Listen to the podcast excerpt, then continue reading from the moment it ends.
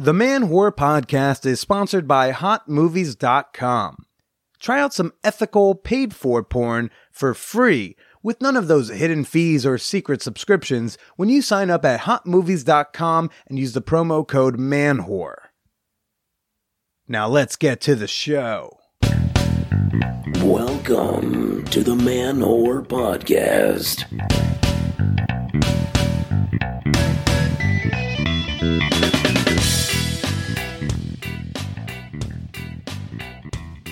Bend the knee to all the Stark sluts, Dornish dames, and Bolton bitches. This is Billy Procida, and you're listening to the Man Whore Podcast. I don't know. For me, Gendry is my one true king, but you know we can debate about that later. Hey, everybody, how you doing? Before I get to this week's uh, episode, I want to start with just a little something here, and I just want to preface with this is not a rant that you have to skip super far into. Uh, this is more of an update about what's going on in case you like to willfully ignore the news. Uh, as of a week or two ago, transgender people can no longer serve in our military. Okay.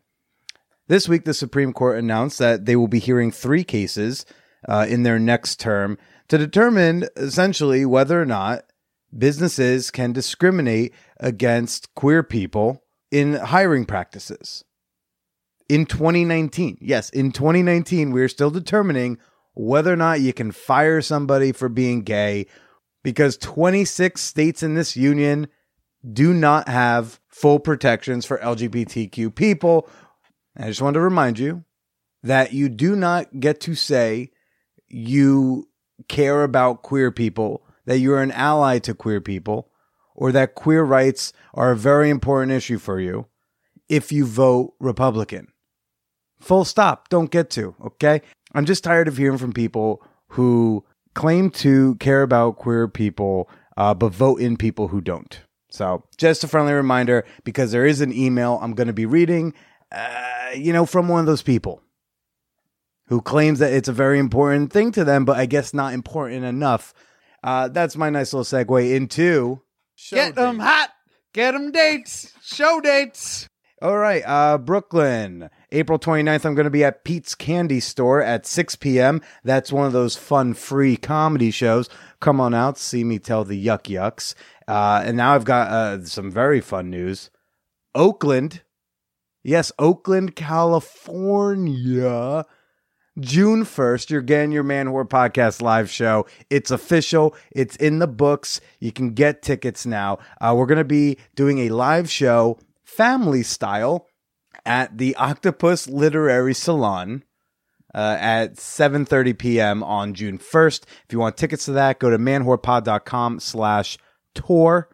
Tickets will be $20 online, $25 at the door. We do have limited seating because it is a smaller venue. So you will want to get your tickets ASAP. I know I said family style, and if, if your ears perked up at that, I will explain in a future episode. But for now, know that we've got an Oakland show on June 1st, and it's going to be dope. You know what else is going to be sick? Or dope, whichever your preferred gnarly nomenclature is. Uh, August 2nd through August 4th, we got ManwhoreCon, everybody. I know I skipped over the Chicago live show. It's going to be in June. We're getting you a date shortly. Uh, hey, did you know I got Instagram? Yes, I am back on the gram.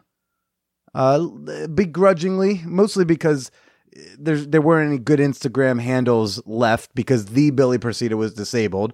Official Billy Procida is my father, and uh, at Billy Procida is some twat who is squatting on it and doing nothing with the handle. So that's annoying. So, but Billy is back on Instagram. Uh, so go follow me at Billy is Procida.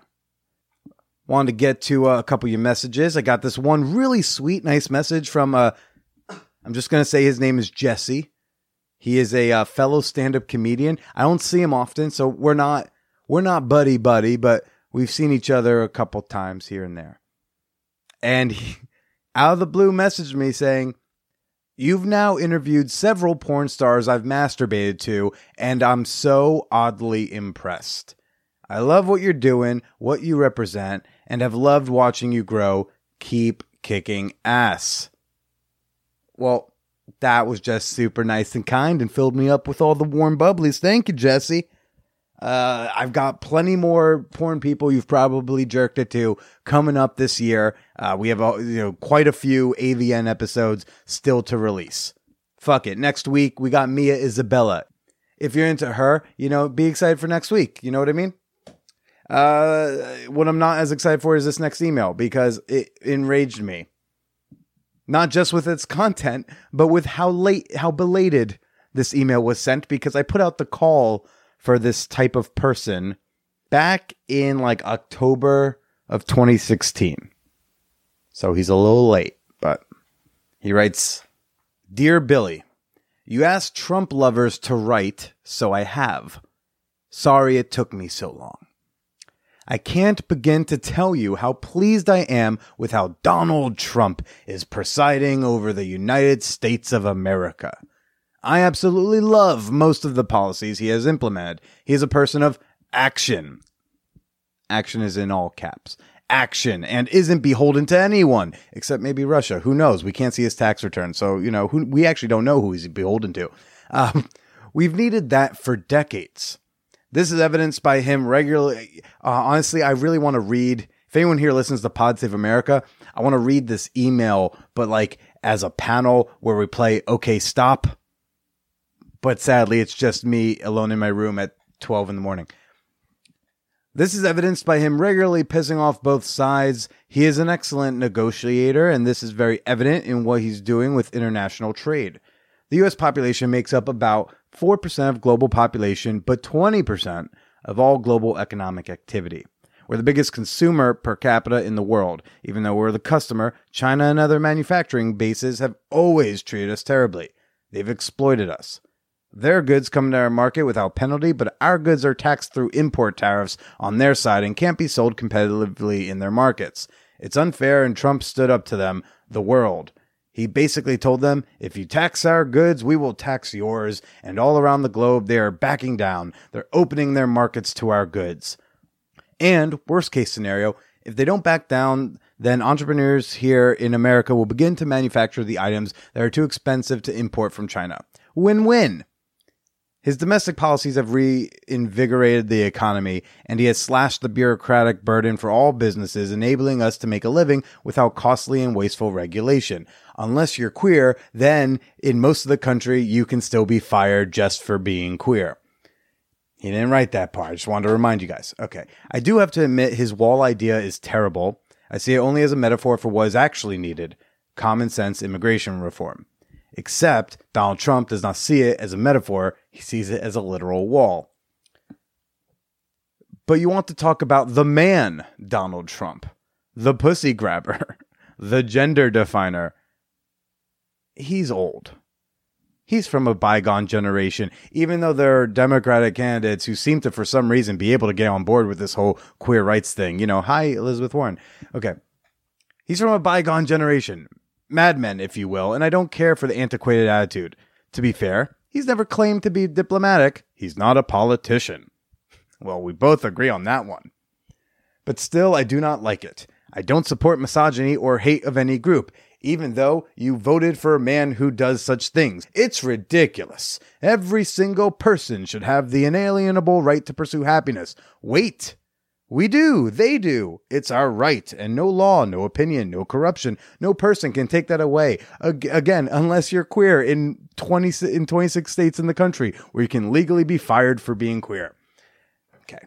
We need to just go live the life we choose and disregard anyone, everyone who thinks differently. Stop wasting time hating. Live.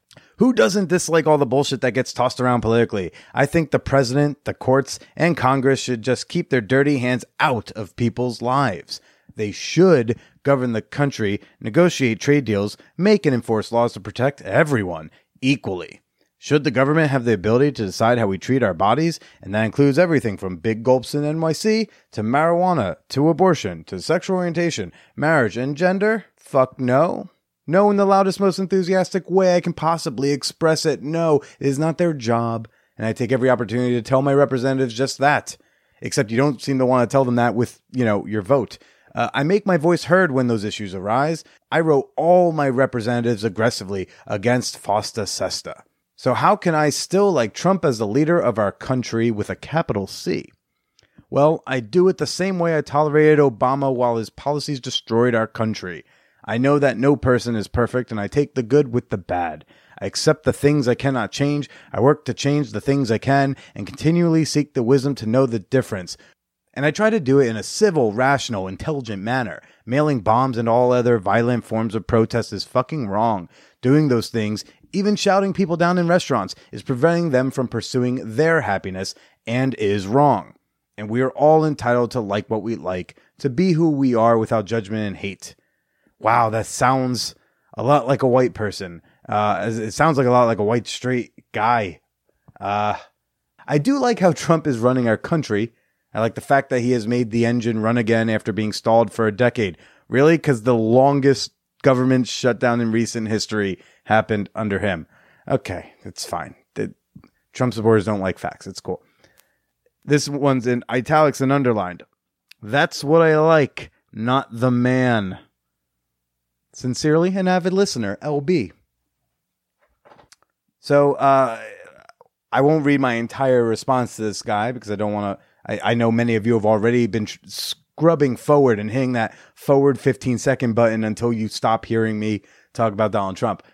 But I will say, you know, LB, there exists a man or woman who can do what you like about President Trump without retweeting anti Semitic groups, white nationalist groups, conspiracy theories, and doesn't try to ban trans people from the military, then attempts to gaslight America by saying it's not a ban. We saw your tweet. You said ban. All right. And I, and again, I'm not saying you have to vote for a Democrat. And I'm not even saying you can't vote Republican. I'm just saying you can't say, I care about queer people and I vote Republican. Unless that Republican is saying, I condemn my party's official platform, which is available on their .gov website when it comes to LGBT rights and a woman's autonomy over her body. Stop it, fucking stop it. I will be briefly fair to this gentleman.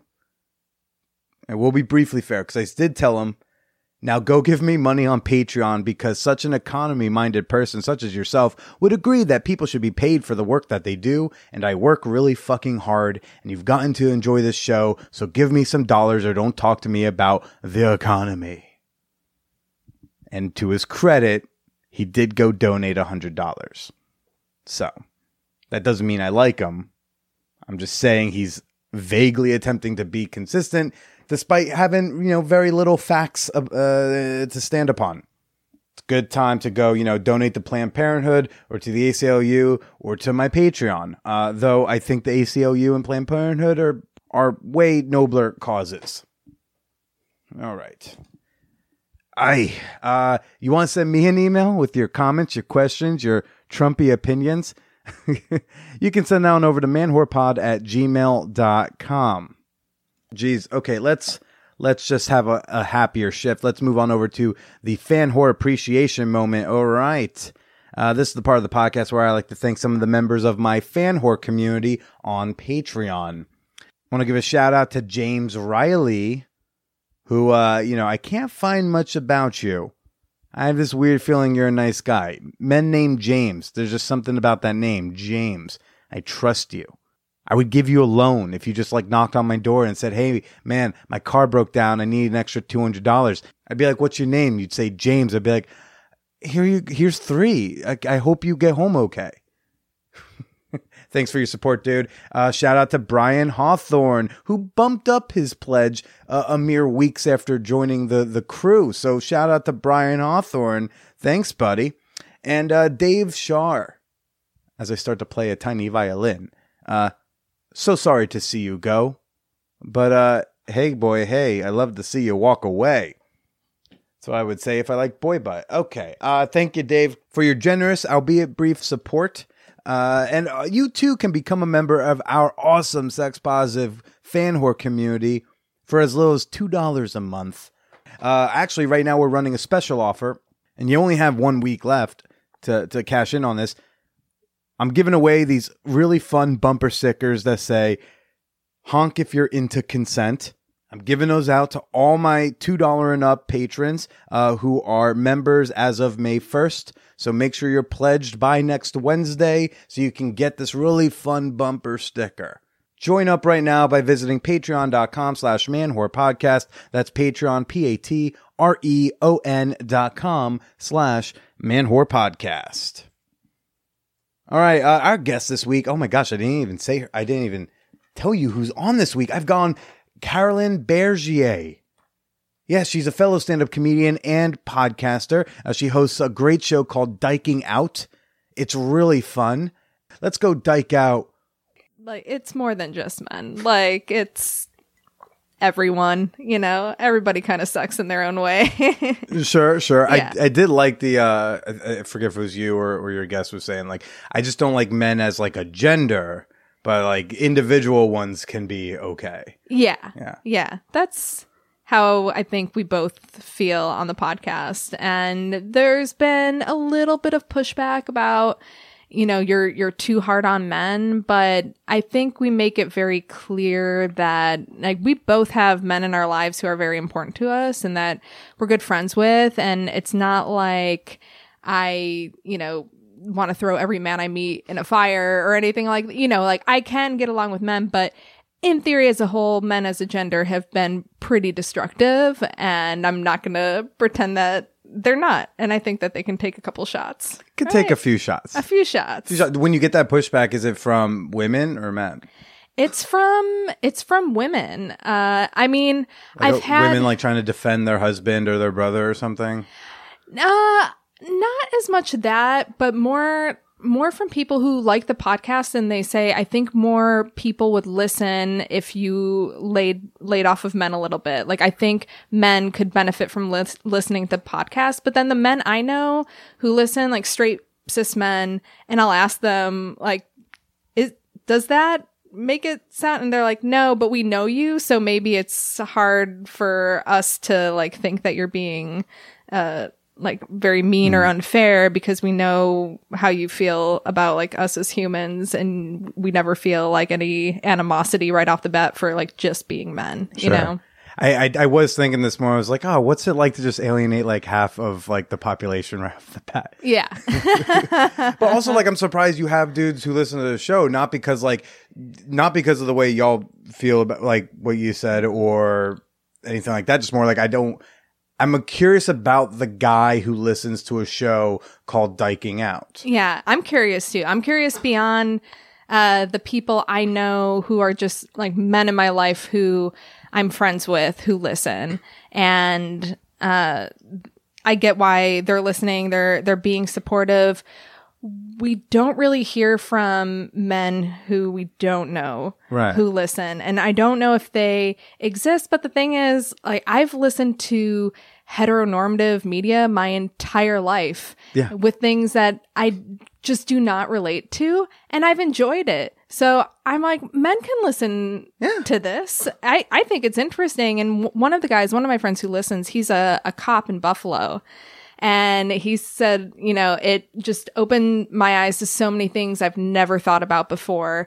And just the way that we are viewed by this segment of the population. And it's very eye opening. It gives me a lot to think about. And yeah, there are things I disagree with and things that I think, hey, not so fast. Uh, but all in all, it's like very entertaining and informative. So I don't know. Well, this is a good time to say I'm sitting with fellow stand-up comedian Carolyn Bergier. Yes. Wait, You did it. All right. Uh, co-host of the Dyking Out podcast. Uh, and if, if you can't tell by the title, very gay. Uh, Very gay. But we do say it's an LGBTQ podcast for everybody.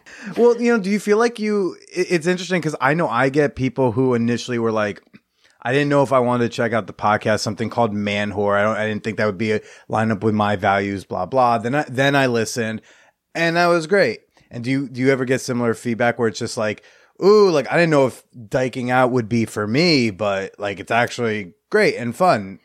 I think like branding, marketing wise. Yeah. So one fun thing is I think straight people get a little bit put off by it at first because one, they don't know if they're allowed to say the word dyke. So, you know, I'd have coworkers be like, Oh, you have a podcast. What's it called? And I'd say dyking out. And they're like, Oh, I'll listen sometime. I'm like, no, you won't. But, you know, uh, they would never say it back. And then they would tell people, Oh, Carolyn has a podcast. What's it called again? I'm like, I know you know the name of it. You just don't want say out. Yeah. but but in terms of the community, I think the people who are the most like worried going into it are trans women who have been uh, excluded by many uh, lesbians, or the term that we use is TERFs, uh, trans exclusionary radical feminists. They hate that name, so I'm going to keep using it. And uh, they just don't see trans women as women. They don't think that trans women should be able to call themselves lesbians when it couldn't affect their life in the least. uh, it's a weird thing to take a problem or have a problem with. They employ a lot of tactics that like just like the worst trolls of Reddit, like you know, just finding like anything to validate like the worst in people and then making it seem like it's just like trans women are just like men in women's clothing hiding in bushes like waiting to trick lesbians into Yeah. sex with them and that's not the reality at all Take your So- average red pillar, give them a vulva, and boom, Yeah. you got a TERF.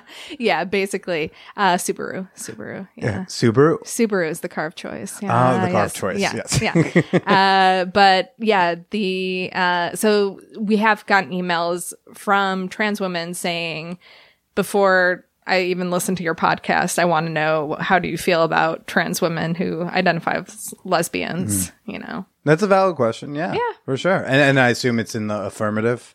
Yeah, yeah. It's in, you know, again, it doesn't make me any less of a lesbian if a trans woman identifies as a lesbian. You know, the the problem that TERFs have is they say it's like same sex attraction, not same gender attraction. But the words have shifted meaning so much like over over the time. Yeah. And if you're a trans woman and you feel like lesbian speaks to you most, like go for it. Yeah. Be a lesbian. I'm Great. I, I used to be really obsessed with definitions, still a little bit. You know, Yeah. I, I like the I want words to mean things. But I'm starting to really just accept that, like, you know what? For a while, nothing's gonna mean anything anymore. What does it matter? And when people ask me, I'm even a bit confused. And like, Yeah. I don't know. I guess boy stuff for now until I figure that one out. So it's yeah. You know, it, it is a confusing thing. And I have these debates too. And having a podcast called Dyking Out really forced me to kind of question and examine things that I didn't have to think about as a, as a cis woman who has been out and gay since I was 17. And, uh, you know, sometimes I'm like, wait, but like, do we lose the definition of what a lesbian is? But like, does that matter? I don't have the answers, but I know, like, me personally, you know, I, I kind of don't care because it doesn't affect me, which maybe is a shitty attitude. I don't know. Well, I you know, and one of the episodes I was listening to was uh y'all talked a little bit about the bisexuals. Yes. And so I, I was I was sensing a little bit of uh of of similar feeling, but not caring ultimately how someone identified or whatever. Yeah, so it's interesting with with bisexual women because sometimes like I know some bisexual women Everyone, who- put your swords down. Let her speak. Yeah. I can sense you tightening. we up. are i know we are a pro bisexual podcast we have a lot of bisexual women on the podcast uh, early on i did get an email with like pull quotes about all the problematic things i've said about bisexuals uh, in jest uh, you know, my wife used to be married to a man, so I'm obviously not like anti um anything like that. But um in terms of bisexual, so I know bisexuals who will, you know, call themselves lesbians sometimes and then they'll be dating a guy and then guys are like, "Oh, okay, I guess lesbians also date men," you know? And I'm like, okay, no, now you're confusing everybody. Like, it's fine to just be bisexual. If you're bisexual, just use that label. I don't understand why you're using the label lesbian when you legit, like, regularly date people of the of the opposite sex or gender.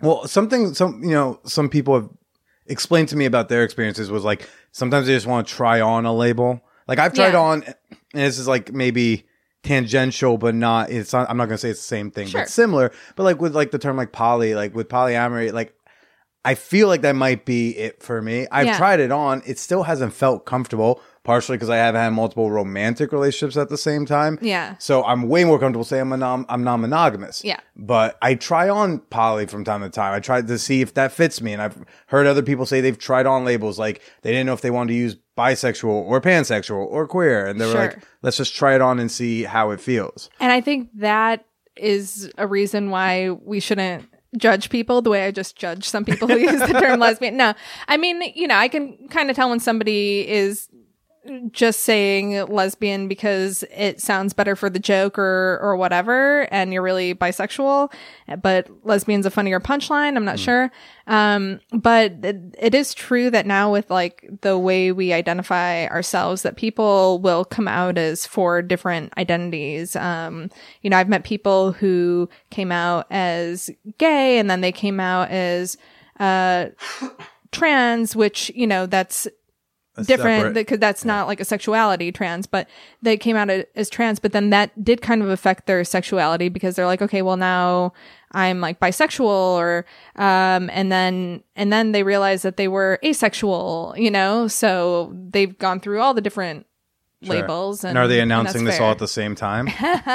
Well, because obviously, I mean, as we all learned as children, you, know, you space out these announcements. We all know it's bad to have a you know a birthday around Christmas. yeah yeah you, gotta can space get them extra out checks in the mail yep if you have separate coming out. Space- I know you get more likes on your statuses if you Right. come out and and space it out. You may think four comings out in one post, I'll get four times the likes. Now you're going to get the same number of likes. Yep. Span them out, you can get four big old, big old ones. So. You're on to us. You're on to us. I'm Billy. trying. Well, I don't know. Like I've, I've, I've I'm always uh, not sure what the fuck's going on in my head. So Yeah. it's, and I do sometimes think like, what if I tried on this one? I'd be like, mm, that would make people upset. So I'm just gonna, you know, do the do the math first before yeah, I get there. it's it's so hard for me to judge because I came out at such a young age and I guess there's a kind of privilege in that that Mm-hmm. it didn't take me too long to to figure out what was going on. I mean it did in that, you know, I went through like puberty and adolescence feeling like I had to find boys to have crushes on to fit in and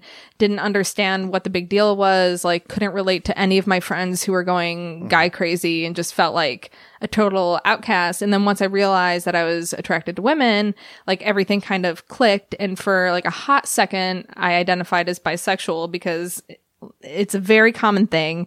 Uh, most gay people, when they first realize they're attracted to the same sex, they think, "Oh, I must be bisexual then," because you've been faking being attracted to, or like performing being attracted to the opposite sex for for so long. Um, and then I had my first girlfriend. I was like, "Oh, I'm a lesbian." Like clearly, I'm a Who, lesbian. who was your first celebrity crush? I don't want to be like Marc Maron, be like, who you guys? But like, who was who was the first? Oh, first celebrity? Um, it's. T- I mean, there there were definitely some people that like triggered weird feelings in me, um, but in different ways. But Michelle Pfeiffer is Catwoman, uh, for sure. Okay. And then um, Madonna, and Madonna was a weird one because I I was obsessed with her kind of as a whole. But I when like I started going through puberty and whatnot, I would fantasize about like me being a man so that I could have sex with Madonna, which is like Yeah. another common thing that um, I don't know about gay men, but uh, like queer women women uh, will fantasize about like being a guy because you think like that's the only way that you can This is, and this is like high school, adolescence. Yeah, yeah. Wait, so when you're imagining, like, are you Like- just like, you're fantasizing Sure. and you're like, oh, I'm picturing myself as like this man, and then I would want to have sex with Madonna in a hetero way because like Sure. I can't, me as a person, as a woman, have sex with Madonna, even though she kind of swang a little bit. but right? I yeah. mean, I was I, I like to think that you were like, oh, I gotta imagine I'm this guy, but then she makes out with Britney, and you're like, now I can just be Britney. oh, I like dropped the phone when that happened, man. Really? Yeah. I mean, I really feel like no matter your orientation, worldwide, everyone masturbate a little everyone, bit yeah. to that video. Yeah. Um, but wait, so so that's that's I've never heard about that before about like Yeah. imagining you were a different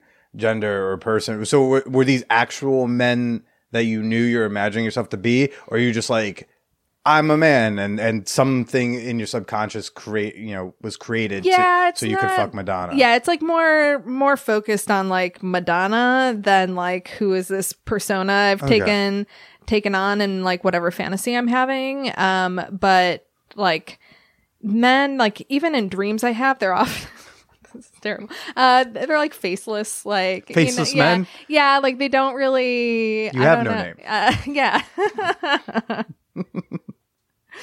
That's fun. I do. I do. I am enjoying just the uh, the variety of, of queer on Game of Thrones. Oh gosh, that is Oh yeah. oh so fun. And then just think about like all the the college essays being written about like you know a, a girl has no name and and the faceless Yeah. the faceless god and what that secretly represents. Like I just can't Yeah. I can't imagine how many nineteen year olds are writing like ten page papers over analyzing that. I man, the queerness on Game of Thrones, uh, I hate it. Uh, know, from from a from a women's perspective, so you have like I I just watched all of Game of Thrones this year. so proud of you. yeah, I tried. Uh, this is a big point of contention between me and my co-host because I do think it's a terrible show, but I do watch it to be like within the the realm of pop culture and like understand the references and everything. There are some good points to it, uh, but in terms of queer women, uh, a lot of it is just prostitutes at first. Okay. Right? That's the only like lady on lady action. And then you have um Theon's sister Yeah. and she's just like the worst kind like she just acts like a man and is like slapping titties and like you know going to the port and having women just like treating them like a piece of me i'm like that's not how So How you're just like she's act. got toxic masculinity. yeah yeah Okay. she's full of toxic masculinity and It's then like all the reasons know, I think she's so hot. Um, because I just love a leading lady. Like if only she would. Yeah. Um, okay. Yeah. So you don't like Yara. No, no, I don't like Yara. I mean, you know, I'm I'm rooting for for her to have a change of. I think she just needs a good role model. Uh, but I would love to see her and Daenerys. Like, wouldn't that be the pairing? No. you know, they were they were teasing it, but then who who's the other one from um, Dorne? Yeah, from Dorne.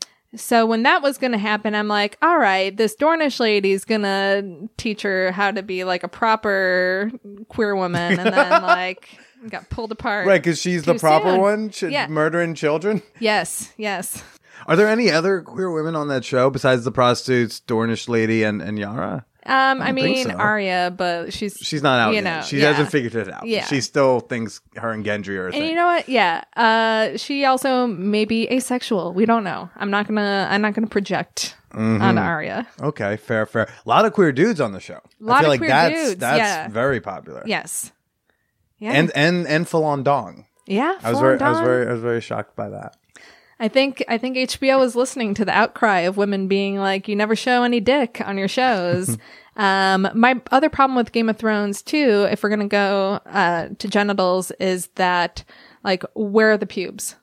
Right? Like this is like what what time period is this that these women are like getting waxed or I don't like they, there should be more pubes in the show. Do you do you use wax?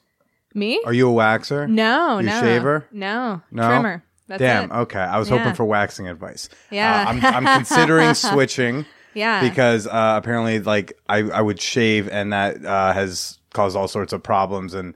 Everyone keeps yelling It's at me on the good. internet, It's but no one gives me a good. Yeah, someone's like, "Oh, try." Na-. My, my roommate, you met, I thought he Yeah. uses Nair, and I was like, "Oh, maybe I'll try Nair." And then it was like, "Don't put that near your junk." Oh, no, you're not supposed to. I don't fucking know what I'm doing. I'm just, I just want to look presentable. Uh, yeah. So you referenced earlier that, like, uh, you know, doing the show that earlier on in it, you've had to, you've had certain views like challenged and and whatnot. Like, has there been anything you've maybe come, uh, you've like kind of changed on, or you've, uh, if we're using Obama language, evolved on an issue? Sure. I mean, I think in terms of uh, bisexual women or pansexual women who end up, let's say, married to somebody of the oppos- opposite gender, Okay. you know, uh, there was a definitely a time where I thought, okay, you're, you know, going around talking about how you're like part of this community and you're gay, but you benefit from uh, straight privilege and a heteronormative lifestyle. So like, there's no real struggle for for you there and why do you get to be like in the in the party and like this atmosphere we created but um that's not a good opinion to have uh because Why isn't it? I mean, yeah. So, I mean, when when you're bisexual, your sexuality, it's not like you're a lesbian when you're with a woman and you're straight when you're with a man. You are just constantly bisexual. So being married to a man doesn't make you any less bisexual, even though, um, you may, you know, you're still like attracted to women, but you don't act on that. Or maybe you do, depending on what kind of relationship you have with your, with your partner. Um, but it doesn't make you any, less queer and they're like queer erasure or bi erasure is, is a real thing. And um and and another thing too like going with bi erasure is that sometimes i'll be like oh i feel so bad for straight women. Uh like poor straight women all the crap that they deal with like it must be horrifying to date as a straight woman not knowing like is this guy gonna murder you? I don't know. Uh that's like nothing like i've never had to consider that before going on a date with a woman right? Uh but it's not just straight women who date men. It's bisexual women too. And by talking about straight women that way, I'm again erasing like what is the the dating life of a bisexual woman and not considering that. Hmm. So it's just like being a little bit more considerate when you make these kind of like broad statements and then also yeah, married bisexual women are still bisexual. So how have you like morphed your language a little bit? Because obviously, like there are like we can all we could always just speak in the most inclusive ways possible, but we would start having fifty word sentences. So how have you like how have you more fig- you know figured out how to casually incorporate this into your daily you know speech? Uh, you know, I think you just really got to do your best. Uh, we we try to to do our best and to be mindful. Uh, there are times like I've been called out uh, several times for calling myself a gold star lesbian. So a gold star lesbian is one who's never had sex with a man before, and my co-host and I are both gold star lesbians. And people have written in saying that that um, like shames bisexual women or women who have come out later in life because you're saying you're better than them because a gold star is a positive thing. I'm like, dude, you are reading way too like that is We're a having fun quick here. yeah, We're having fun. it's a comedy podcast. It's a quick. It's a quick way for me to like signal to everybody that like, yep, this is my background, FYI. Mm-hmm. You know, it's just like a like a fun fact is that I'm a gold star lesbian, and then you like really shouldn't take it personally because I'm not using it, even though like we do make comments about like how happy we are that we have not had sex with men. Uh, I mean, I look, I don't blame you. yeah, I mean, it's yeah, uh, the way it's been described to me having sex with me i'm just like i'm sorry you had to go through that that sounds terrible you know. that sounds way less fun to each their own. For some, I know some people who love it. I know some ladies who really uh who want to love it who want to love it or who have been fortunate enough to find people that they love uh having sex with um in terms of of men. Uh but, you know, overall the reviews, you know, if it was a Yelp review, I wouldn't eat at that restaurant. yeah it's too middling you can't Yeah. you, like yes like three is not supposed to be bad but we all know three is probably bad Yeah, yeah. okay Um, so so so you're uh second married Yes. Yes. as i like to call it Second married, yeah. Yeah, yeah. My dad didn't last through second married, but No. uh, yeah. Wait, so now you you well, I thought it was interesting. You moved to New York Yep. to get married legally at the time, right? Or Uh, well, so we were already we got married legally in Massachusetts, but we were living in Georgia. We moved to New York to have it recognized because in Georgia it still wasn't recognized at the time, Sure. but in New York State it was. but So then you like- got here, and it was and then we like got divorced. Actually, yeah, no. yeah, it really brought out uh the the differences in in our personalities. I would say New York was like the beginning of the end of our relationship. like the city itself.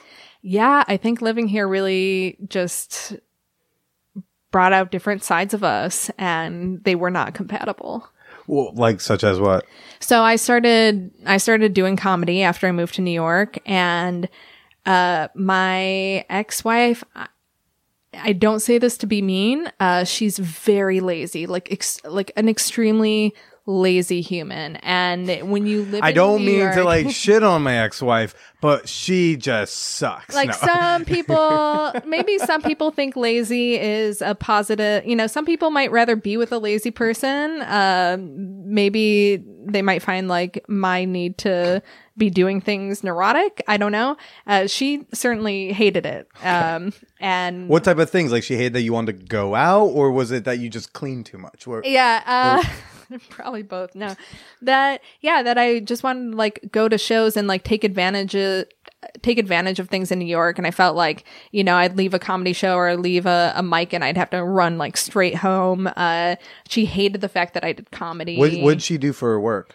uh, Or just you can vaguely describe. I just yeah, when she was employed, she was an engineer. and so she wasn't like off. Was she? She wasn't like pursuing a dream. Maybe no, no. Do do you find does the current wife pursue like is like doing the thing that she likes to loves to do or something? Yes, so I think that helps that my wife now, um, outside of her day job, is an artist. So she makes art. So she understands my need to create and to write and to uh, perform comedy. And she like loved that I did comedy and still comes to my shows like whenever she is free or has time to. She'll still come and see me and support me and like you know, I record my sets and I hear her laughing and she's still, you know, so it's great. I'm Yeah. like, that's a better pairing than somebody who is like, nobody wants to be married to a comedian. And- Literally said that to me.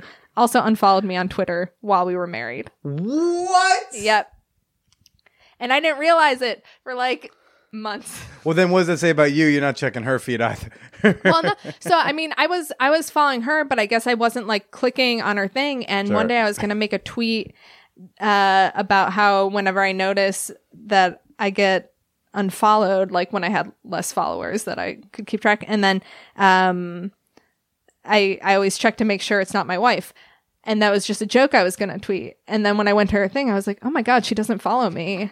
When did this happen? And like, it felt so weird getting in a fight about whether or not she followed me on Twitter, but Yeah. I'm like, this is kind of psychotic. Like, but but but your present wife, like that, isn't that like a sexy thing that she's driven and passionate about something? yes. Like laziness is such a turnoff, and I don't. it- for me, it was. Yeah. I I honestly don't know who finds laziness. You're trying so hard to make it Maybe not a another negative. lazy person. I know zero people who are like, "Oh, do I need another lazy person?" I know. I, I can't. I can't sugarcoat it though and say like, no, she wasn't that. Like, she was really lazy. Like, she just didn't want to. She just wanted to like sit around and watch TV all the time. I'm like, why do we live in New York then? We can do that. We can sit around and watch TV all the time. So much cheaper in so much other parts of the country. yeah, yeah, yeah. We could go to Jersey and live cheaper.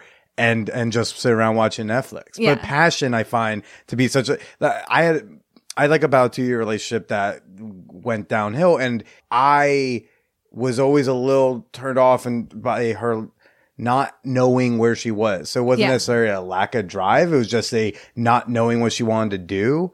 And I and I was just like, I don't know, it's just un- it's unattractive when someone's not really into whatever it is they're doing. It's like I don't care Yeah. what you're doing. I just want you to be really into it because I'm super into what I'm doing. And I want you to have something like that. And it also allows me to not be like uh need to be your everything because you have something else Yes. that can be. Yeah, and I, I think I've always been a little bit like that. Like I remember when I was in college and I was um hooking up with this girl and for the first time and I'm like a serial monogamous like usually everybody that I start seeing immediately I'm like, well, all right, we're dating now, like we're exclusive. Uh Are you the U-Haul type? I you know, I try not to be, but I'm just throwing out any terminology I've learned from Cubbyhole. right. Which I loved when y'all brought up. I think uh, the first Oh. first episode I listened to, y'all brought up like, and then and then there's old butches who just sit at the bar, and I'm like, I know who they are. Yeah. It's just yes, I agree. It's obnoxious. yeah, cubbyhole My second is- favorite bar in all of It is intense. Oh man. uh, but but yeah, it's like this one this one woman that I was hooking up with like casually and we would hang out, but for some reason I like never wanted to like seriously date her even though she was cute and I liked hooking up with her and I liked spending time with her and I think it was just because she seemed really aimless in life. Like she came from um, a you know a pretty privileged family. She had her own like really nice apartment in Boston. Um, but she maybe had dropped out of college to work and was just like working at Starbucks. And like I love Starbucks and nothing against like Starbucks baristas, but it was like that wasn't like coffee wasn't her passion. If coffee Yeah. was her passion, I'd be like, all right, And, like, I- let's and by the way, Starbucks. I have a partner who coffee is her passion. yeah, Yeah, she's a coffee scientist. great. She loves her coffee. That's great. But if you're just showing up and punching in, punching out, Yeah. you better have something outside of it. Like it's Yeah. fine if she's doing Starbucks a day and she was like doing poetry at night or something, right? Yeah, no, she was just getting high at night, which again, that's fine. Uh, but for it just wasn't like I don't know. It just didn't feel like compelling, like a compelling person to be with. Yeah. Yeah. Huh. Okay. Okay. So it, it, it- does your your and your wife now like does like uh does she do like art shows and you go to her things? She doesn't do art shows. Well, she's done. Uh, there is like this. Forget what it's called in, in New York, where it's like a art competition that they have at Le Poisson Rouge, and you like it's like a circle, and then all these artists, and you get so much time to paint, and then people vote on the best paintings, and then they auction them off. Like, so I went to that. That was fun. Um, but like I support her art in in other ways. Just yeah, Okay. yeah. So so the so the first marriage like part of the issue was just she hated you do comedy. Yeah. She was lazy but not lazy in some nicer word that means lazy. what what else was like kind of the difference? And also what what were these why weren't these differences shining through like in Georgia? So I well, I guess in, in Georgia it's like very easy to live there. It's like, you know, you have your car and everything. You just drive places and your apartment is big and it has a laundry machine in it. You know, it's like the fact that that we had to go outside the building to do laundry. And she was like unemployed for a while and she would just like never do the laundry. And i'm like okay but i'm you know i'm making all the money and i'm also trying to like t- transition my career and do all this comedy stuff and whatever. Like can you help out a little bit? Something. and yeah but just like you know new york it's a it's a hard place to live. Like everything feels like uh like the city's working against you to try to accomplish what you're trying to get done right? Like even if it's like fill a prescription sometimes like that's not even even straightforward. Um so i think that kind of stuff made her a little bit depressed and made her want to kind of like retreat into her depression more. Um and then she was having a hard time finding a job when she moved because a lot of the engineering jobs are like outside the city. They're not really right in New York. So that was tough too.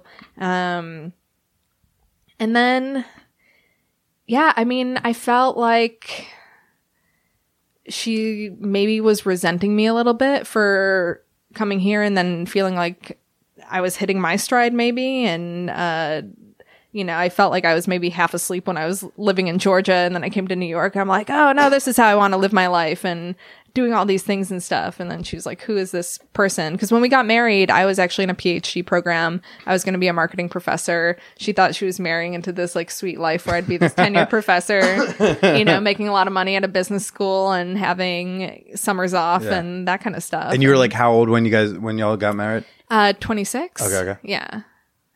Yeah. So we were married for, for five years and then she's the one who left me. Yeah. So what what I'll ask the other thing I have in my uh, after this, but what what was that like? What was that? What did she come up with? Yeah. You're not lazy enough for me. you know, it was, uh, that she just didn't like being married to me. And, um, Is that how it was phr- how it was phrased? No, she didn't make it personal. She said that she just doesn't want to be with anybody. Uh and but like I knew it was it was me. Like obviously it wasn't like uh you know because I don't know how long after but she got into a relationship with someone else, which was fine like so did I. Um but she she developed a a crush on a friend of hers and I could tell that she was into this person and I was kind of like, you know, whatever, it happens. But uh but then her behavior it was very much like an emotional affair. I'm like, okay, you got to be shitting me because I put up with so much in this relationship for you to be like somewhat disrespectful and like kind of gaslighting me on it because I'd be like, "Do you do you love this person?" And she'd be like, "What are you talking about?" Blah blah. blah. But it was like, you know, first thing in the morning, last thing at night, texting this other woman, like going to her place. And she would tell you about this? Like, was this like a common fight or something? it became a common fight Uh-huh. yeah and and i was someone who like never had been jealous like you know i don't get jealous easily uh but then when it started being like super obvious that my wife was in love with someone else and like spending time with her instead of me and uh yeah then i i called it out and it, it led to some fights and then she was like well this isn't worth it for me. So yeah. Did you ever think about ending the marriage yourself at some point? in in theory uh but i when i commit to something you know i was like hey this is the choice i made. I made this promise and i can't i can't walk back on it. So even though i'm not happy in this marriage because i'm married to somebody who like doesn't support me who i can't rely on for anything who um i feel like doesn't even like being married to me like i can't be the one who backs out you know? So then was part of you when she's like, hey, I want a divorce, was part of you relieved? I think so, but at the time I couldn't admit that to myself. Like when it was happening, I thought like the world was ending because I was like, I put so much into this relationship and this is my like whole life and your family is my family. Like all her family lives in New York and I was very, very close to them. So to lose all of that and like, you know, one fell swoop was rough. Yeah. What You, but you said you didn't want to admit it to you that you were maybe subtly relieved? Because I, I, Yeah. I just wonder if like the feeling is, could be, um, I don't want to admit that I'm relieved because that would be like rooting for a bad thing, quote unquote. In a similar way, like if someone dies who like will likely leave you a lot of money, you don't want to think, not even, oh, good, but you don't even want to think about that, even though it's possibly a subconscious thought. You can't think that, otherwise you're a bad person. So you have to be like sad about this sad thing. I don't know. Yeah, I, I also think, and I'm far enough from it to admit this, that I, for once, like, was basking in being the victim. Because I don't feel like the victim of much in life. So, mm-hmm. like, this first time I was like, how dare she? And was just like, everybody feels sorry for me. My wife, my lazy wife, who I, you know, carried on my back all My these lazy, years. unemployed wife. yeah.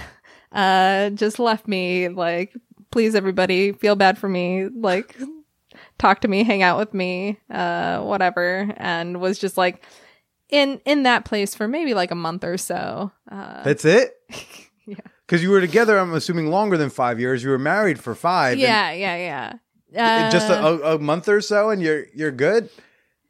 I would say it was a month. I was together with someone for two years, and it took months for me to. I mean, at least a, at least a few months to start getting over. Right. So, yeah, I was very much like, like something happens, I think, when you feel someone is slipping away from you, where all of a sudden you're like more attracted to them than you'd been in a while, or at least that's what happened to me. So when I felt like she was in love with this other person, like all of a sudden, like my sex drive like returned out of nowhere, you know, and um I'll like show you. yeah, I was like, I like I couldn't get enough of her, and like uh wanted to like really step it up as a wife, you know, because I thought like maybe I'm not doing enough, and um so then like the fact that she left me when I'm at this like weird point mentally and uh and you're like fighting you're like what's going on? And i felt like she was gaslighting me. So like my my emotions were all over the place. And um when she did move out i mean that's like the hardest i cried in my life. There were nights where i thought i was going to stop breathing. I was crying so hard. I would like break down in tears at work. I would call my mom and my sister in like the middle of the night just like dry heaving. Um it it was crazy. It was so crazy, like feeling that much pain. I'd never felt that from a relationship being ended before. And, um, well, I guess because my last one before that I ended, but, uh, and it was like that for, yeah, like almost two months. And then one day I just felt like this weight lifted off my shoulders. And I'm like, oh my God, that wasn't a good marriage. and I'm like so much better for this. And like, think like, yeah, it took her a while to leave me. But for for a while, I think she didn't want to be married to me and Mm-hmm. just didn't know how to articulate that. Well, it seems like you got like got over it uh, fairly well because you said you got into a new relationship quickly. Was it with the With my present wife. wife? Yeah. Well, then there you go. Look Yeah. at that. Yeah, it worked out uh faster than I you know, I was like I'm not going to date anybody for a while. I want to like take a year off of dating. Like the thought of even having to like be with somebody physically was like the last thing I wanted. I was like, ugh, to get like naked with someone new, like forget about it. like I'm I'm not gonna be close to there. And then um my wife, uh, I thought that she was just going to be a rebound. And it was, again, like I was making like some, you know, small impulsive decisions, dyeing my hair, whatever. And I was like, yeah, I'll have this secret relationship with my coworker and it'll be this sexy rebound. And yeah. And she also was uh, getting out of a marriage at the time. with the with a man, right? No. So this is her third marriage. Whoa! I mean, look, I'm rooting for y'all because I took a look at Insta, super cute, but you know uh, that that percentage goes down. and Yeah. down. I know. Um, I I, want y'all to be the 27 percent or whatever. Uh, it, it takes it takes too long to to explain, but it's like sh- neither time did she get married for for the right reason. Um, and this was like the she always says that this is her first like real marriage where like she felt like she did it because she loved somebody that she wanted to like start a family with and Yeah. spend the rest of her life with. Uh, so yeah, so she was married to a man, um, and then she was married f- to another woman for like less than a year, and uh, and broke it off with her. And then we started hooking up, and I thought it was again just like a rebound in this like sexy office fling, which it was. It was amazing. Uh, and and then yeah, now we're married. very nice, very nice. Yeah. Well, now since so you started dyking out like what, like a year and a half or so ago, two years ago, something like that. Uh, yeah, almost almost two years ago. It'll be two years ago in the fall. So yeah, I guess a year and a half. Okay. So now, and, but you were already with the wife. So something with me when I'm dating Yeah. is with the podcast.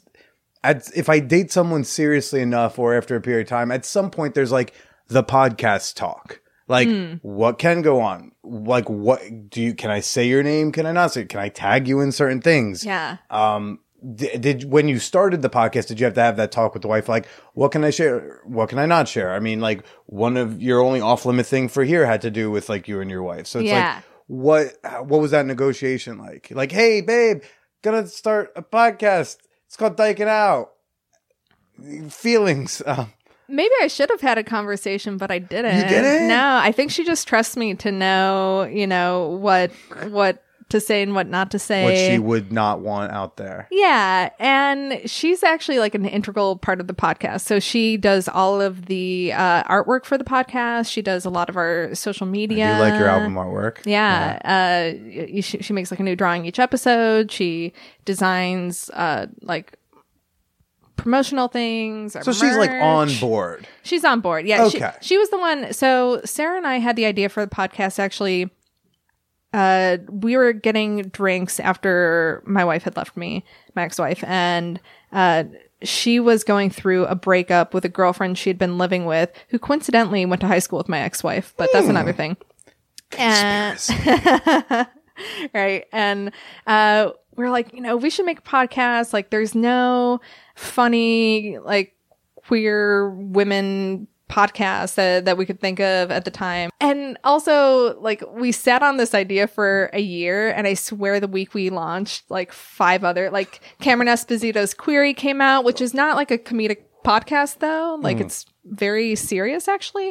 Uh, and then uh, Inside the Closet with Emma Willmann and Matteo Lane, which is funny, but like a well, different those two setup. are just powerhouses. Yeah, right. um, and then another one called like Lez Hang Out that's more focused on like queer fandom of like obscure lesbian TV type things. Okay. Um, so we we have like our space that we carved out and having uh guests on and, and stuff like that but we sat on it for for about a year and um Cecilia, my wife, was like, keep saying you're going to do this podcast, but like, when are you guys going to start? You know, you just need to like book a studio time and like buy the website URL and just go for it. And if Sarah's not ready to do it, like find somebody else.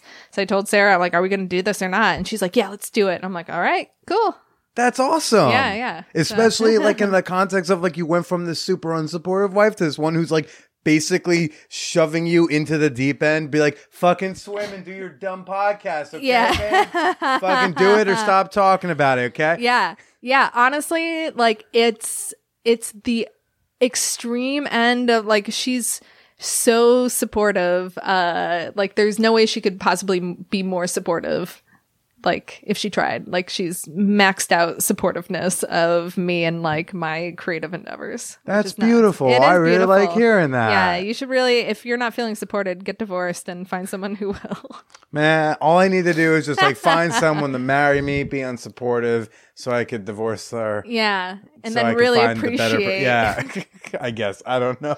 It is Yeah. weird. I, I've had uh, my my my exes have actually been nothing but supportive of the podcast when we date, Yeah. but when we uh when we break up, oh my, could they not be more hateful of the existence of this show? Yeah. Well, I I bet, man, if I started this podcast uh, years ago, I would have got divorced sooner, much sooner. I- Really? I, I think like that would be even like worse than improv for my ex-wife would have been if I had a podcast. Uh, It's hard to be worse than improv, but that's it is. I think podcast might have done it though. It might have been like too self-indulgent for her.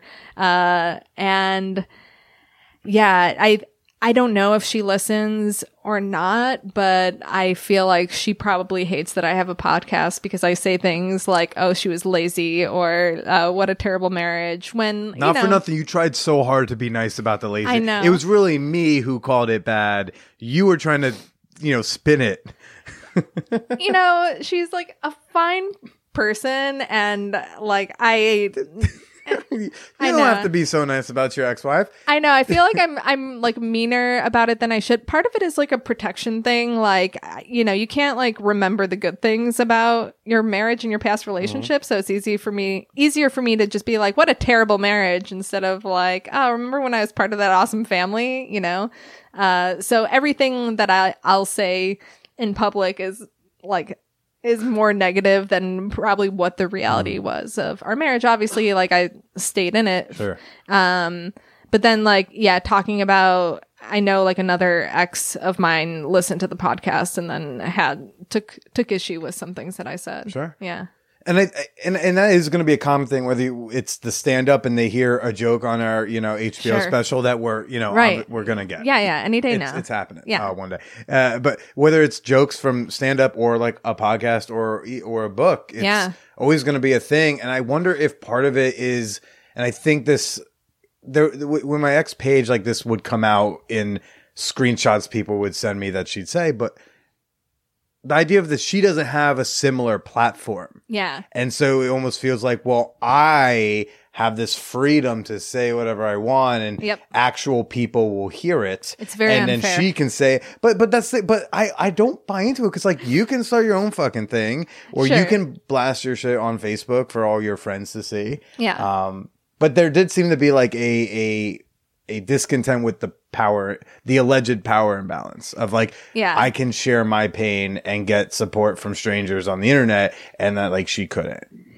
Yeah, I mean, I get it. I think that's what makes uh, people like us terrible today. I mean, is that you have to know that part part of our like livelihood is making uh making jokes and making art based on who we are and our life experiences and you know a lot of times like very few things are off limit and like my ex-wife you know again married me thinking i was going to be a marketing professor and you know she wouldn't appear in any of my research papers or anything like that and then here i am like talking on on podcasts about uh how lazy she may or may not have been uh Has your uh, has your current wife uh, has she taken ever taken issue to anything you've said on air, or have you ever had to cut something from an upcoming episode because she was like, you know, could you take that out? um You said I said I farted that one time, and we all know ladies don't fart. So can you? No, she's never asked me to take something out, but I remember I was editing in front of her once and it was an episode and I I don't know if this actually made the podcast or I, f- I found a way to edit it. It was with Emma Willmann, and Such she was. I know it was a great podcast, and she was asking me about getting married to Cecilia in the timeline, and she was like, "So you guys like met? And you were like crazy about each other, and then then like we're like, oh, we have to get married now." And I was like, "Well." No, and then that like, well, no. uh, my wife just like stopped what she was doing and looked at me. I'm like, no, no, no. I'm like, you know what I mean? And she's like, what do you mean? I'm like, no, but uh, wait, listen to the rest of the clip. Like, wait.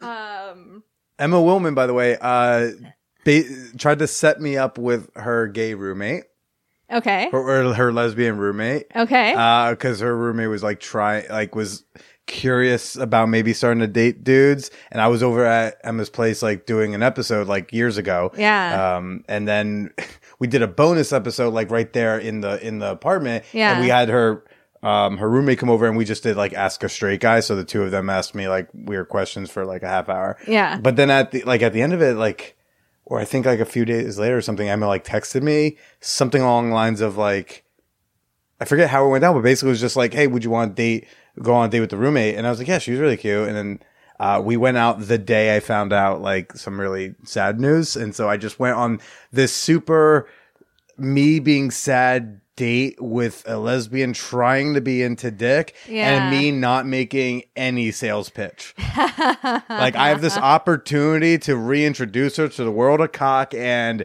I was like, I, you know, I just don't have it in me today. yeah. Uh, I always thought that was I, yeah, I I, had to apologize after that. They'd be like, "Hey, look, I'm sorry. Uh, I'm not over my ex." I can't imagine. Like that sounds like such a terrible idea to like to set up. What a tall, what a tall order to set up a lesbian with a guy. Like if she's like, "Oh, I'm curious about dating a guy," and then to like put that on somebody you know and be like, "Oh, be this this guy, this like representation." Well, she had already met me and like talked to me for Yeah, a yeah, bit, so it was like, "Ah, Billy," and Yeah. you know, Billy seems safe. Yeah, And that's also not the only time I've uh, I've put off a lesbian who was like trying to be into a dude. I, Yeah. I I was at Stonewall once in college, and I made out with some lesbian, and in the middle of making out, she kind of just stopped abruptly. Yeah. and she shouted, "I can't do this," and then she ran out of the bar. Yeah, like left her credit card because I kept hanging out at the bar until you know until they closed down, playing Yeah. pool with my friend and whatnot. And then the bartender waved me over, was like, "Hey, can you f- sell up your friend's tab?" I was like, "Ooh, no!" Like, I mean, we, we were making out, but I'm not paying for it. And Yeah. he's like, "No, I just need you to sign for a card." Like, she was so devastated by making out with a man. Her paradigm was shifting too much. She was like, "I don't even need." This debit card, and she needed the debit card because she was from California. It was day one. Uh, you Oh, need your debit card. Yeah. So, so I, I I do a joke on stage where I'm just like I'll describe that experience and go. So I don't turn girls gay, but I do keep them that way. I kind of I can affirm that for you. Yeah, I mean, you know, I've had that moment too when I was in college and I would like make out with guys just because I didn't like, I don't know, it just seemed like the thing to do. Like, even though I was already out and gay and I had no intention of dating guys, but I would be out with my friends and there'd be like no queer women around, or at least that I could discern because I'm in more No side shave haircuts. well, I, I like more like feminine looking women, Mm-hmm. or at least like at that time it was like exclusively feminine women. So unless I was at a gay bar, like it, they're kind of hard to spot. And I would make out with guys, and like w- one night I made out with just like multiple guys in one night, and then I went back to the dorm and I like I left this guy on the sidewalk and just like like sprinted away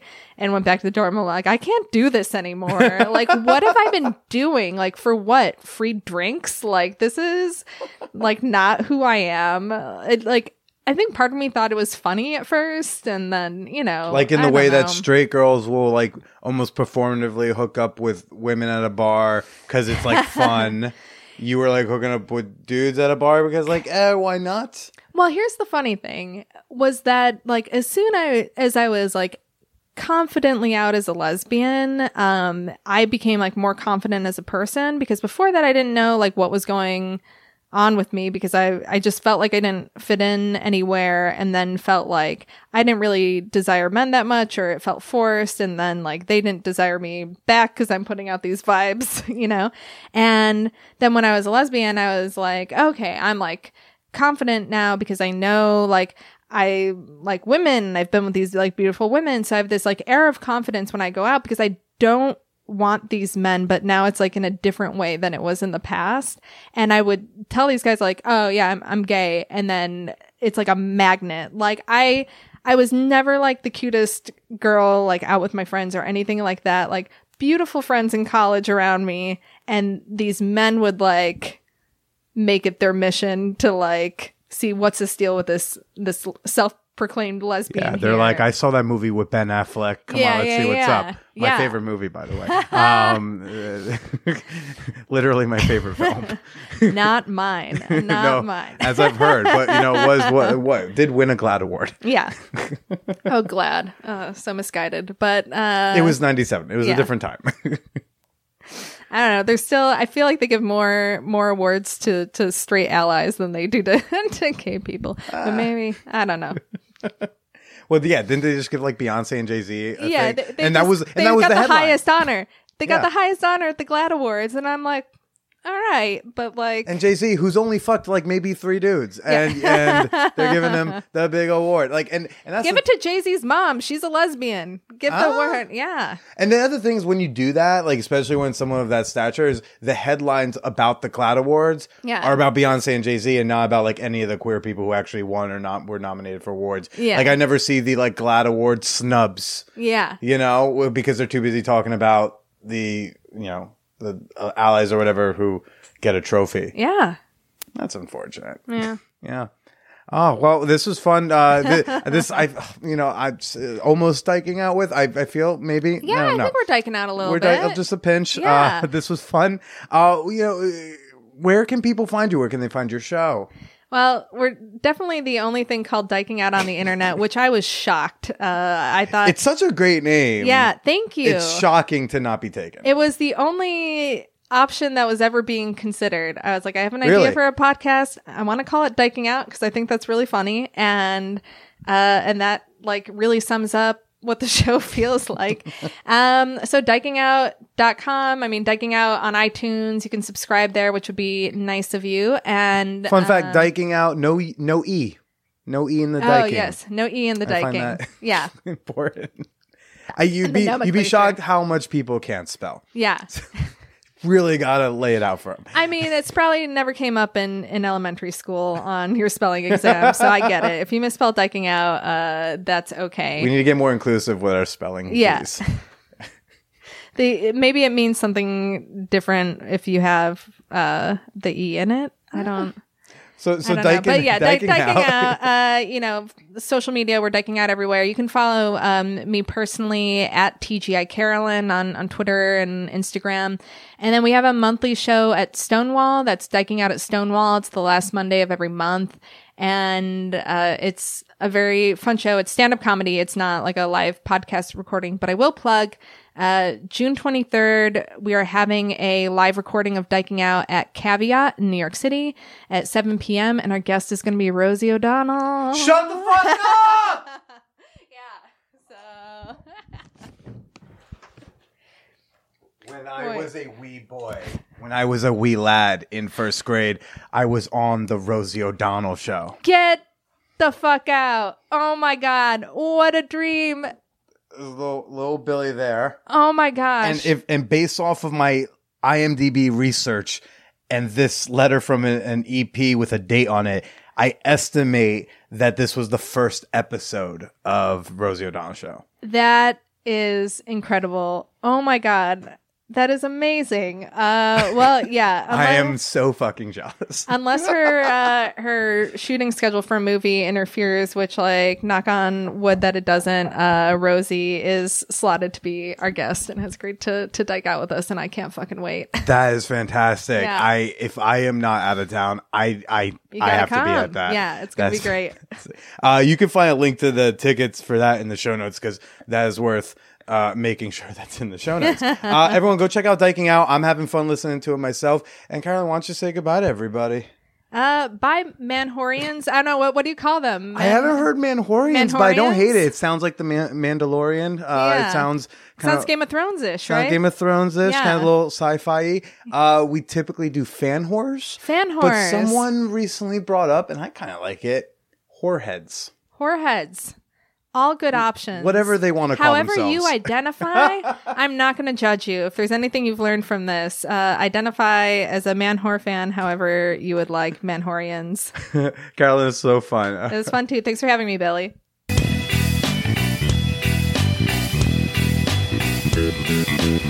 uh, the the day after we recorded this, Carolyn she uh, messaged me on Facebook and was like, "Never thought I'd end the Man Whore podcast bonding over Rosie O'Donnell." And I'll be honest, I also did not think that that would happen, but I'm so glad that it did. Um, uh, yeah, so that was great. Go follow Carolyn uh, on the socials. Check out her podcast, Dyking Out. Uh, but more importantly, tell me what you thought. What'd you think of this episode? You can hit me up on Twitter at the Billy Procida, or you can comment on this week's episode on the Man Whore Podcast Facebook page. Of course, I'm uh, I am newly back on Instagram at Billy is Procida. Want to shoot me an email with your comments, your questions, your booby pictures, whatever's clever? Send it on over to manwhorepod at gmail.com. Seriously, I love getting your emails, except for that Trumpy one. It's like my favorite part of the day is waking up and seeing emails in my inbox. Uh, I just want to emphasize real hardcore. You've got one week left to take advantage of this Patreon limited time only special offer. We're giving away these honk if you're into consent bumper stickers to all of my $2 and up patrons as of May 1st.